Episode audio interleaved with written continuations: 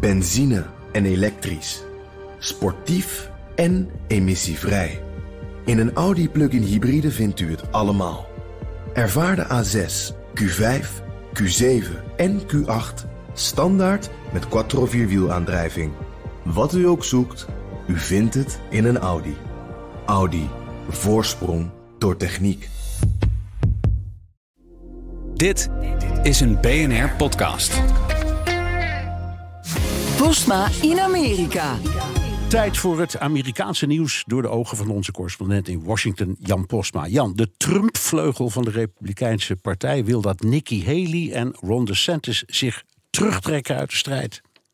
Ja, die Trump-loyalisten die roeren zich echt. Een hele trits aan Republikeinen en Fox News-kopstukken... die vinden dat de strijd gewoon al over is na Iowa. En dat was natuurlijk ook een afgetekende overwinning eh, voor Trump... maar wel in een staat die niet representatief is voor heel Amerika... zeg ik er maar even bij. Veel conservatiever, veel christelijker dan bijvoorbeeld New Hampshire... waar dinsdag de voorverkiezingen zijn... en waar Trump op een veel kleinere voorsprong staat. Maar goed, dit is uh, Elise Stefanik, prominent lid in het Huis van Afgevaardigden... bij een persmomentje gisteren. I want to take a moment to congratulate President, President Donald Trump on his historic win in Iowa, earning more votes than all the other candidates combined.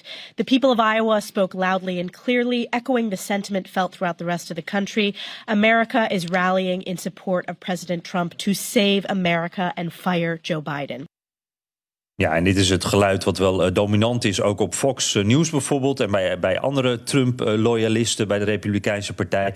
Dat is oprechte steun. Ze vinden, veel vinden dit ook echt. Maar Trump neemt ook actief wraak op mensen die hem niet steunen. Dus dat is ook een reden om dit te zeggen. En Stefanik heeft nog een andere reden om zo loyaal te zijn. Trump schijnt haar te overwegen als running mate. Ja, Trump gaat ondertussen gewoon door met campagne voeren. En hij valt Nikki Haley nu aan op haar Indiase afkomst? Ja, gisteren ging Trump helemaal los uh, op sociale media. Hij noemde Haley daar uh, bij haar oorspronkelijke Indische of Indiase naam uh, Nimarata. Haley, Haley's ouders die emigreerden uit India en ze heette officieel Nimarata Nikki Randhawa.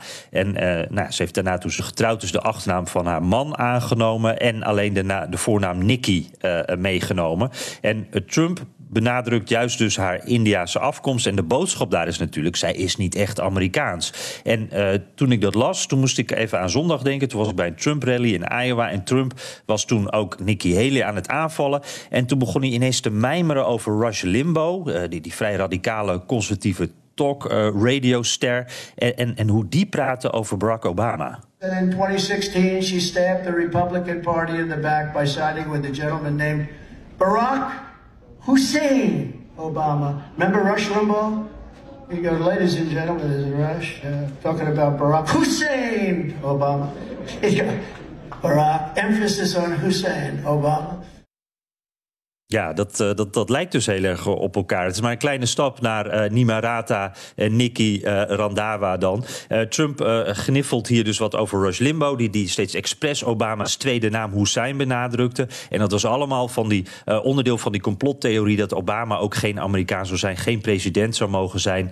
En Trump was daar zelf natuurlijk de grootste verspreider van. En Haley krijgt nu dezelfde behandeling... inclusief beweringen dat zij niet voor het presidentschap kan gaan... omdat haar ouders illegaal zouden zijn geweest. En ja, ik, kan niet in Trumps hoofd kijken natuurlijk, maar die berichtjes van gisteren, ik heb het gevoel dat hij ze daar zondag op dat podium bedacht, uh, dat het daar dus allemaal eventjes samenkomt.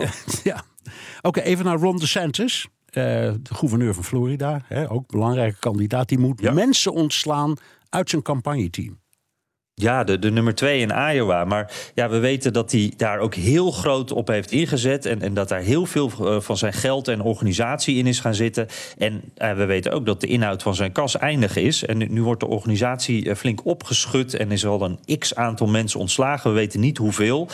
maar het is nooit een goed teken. En, en DeSantis doet het in New Hampshire natuurlijk heel matig in de peilingen. En zijn tactiek is nu, terwijl we dus het hebben over ontslagen. en waarschijnlijk een, een slecht uh, uitslag voor hem. Uh, denkt hij, ik kijk al eventjes verder. Ik ga alvast naar South Carolina. Want dat is de thuisstaat van Nikki Haley. Kan hij haar al een beetje onder druk zetten.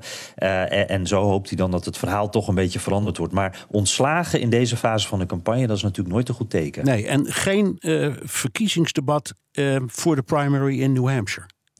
Nee, Nikki Haley heeft gezegd: uh, jongens, ik heb er nu vijf gedaan. Eerst met een heleboel kandidaten. Het werden er steeds wat minder. Uiteindelijk bleef alleen Ron DeSantis over.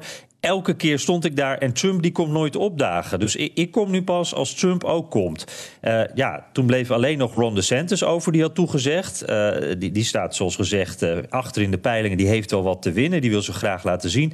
Maar ja, om die man nou met zichzelf in debat te laten gaan... dat wilden ze de kijkers toch ook niet aandoen. Dus het is gecanceld.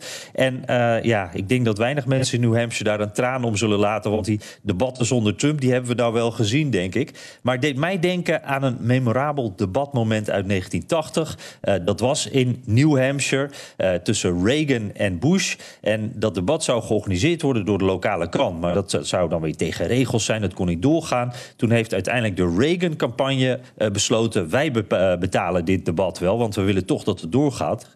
En tijdens dat debat, uh, een van mijn favoriete debatmomentjes hoor, raakt Reagan in discussie met de moderator, die zijn microfoon dicht wil schuiven. En ja, dat zorgt voor een klassieke uitspraak van Ronald Reagan. Would the sound man please turn Mr. Reagan's mic off for a minute? Is this on? Mr. Green, Did you turn that microphone You asked for me if you would... I am paying for this microphone, Mr. Heerlijk, hè? dat geschreeuw ook. Wat een verschil met die toch wat ja, ingetogen en saaie debatjes die we de laatste tijd hebben gehad. I am paying for this microphone. En hij was acteur. Hè? Uh, dit komt uit de film State of the Union. Dus uh, de acteur citeerde hier even uit de film. Oké. Dankjewel, Jan Postma, correspondent in Washington. Wilt u meer horen over dit fascinerende land? Luister dan naar de Amerika-podcast van Jan en mij. Benzine en elektrisch. Sportief en emissievrij. In een Audi plug-in hybride vindt u het allemaal. Ervaar de A6, Q5, Q7 en Q8 standaard met quattro vierwielaandrijving. Wat u ook zoekt, u vindt het in een Audi. Audi.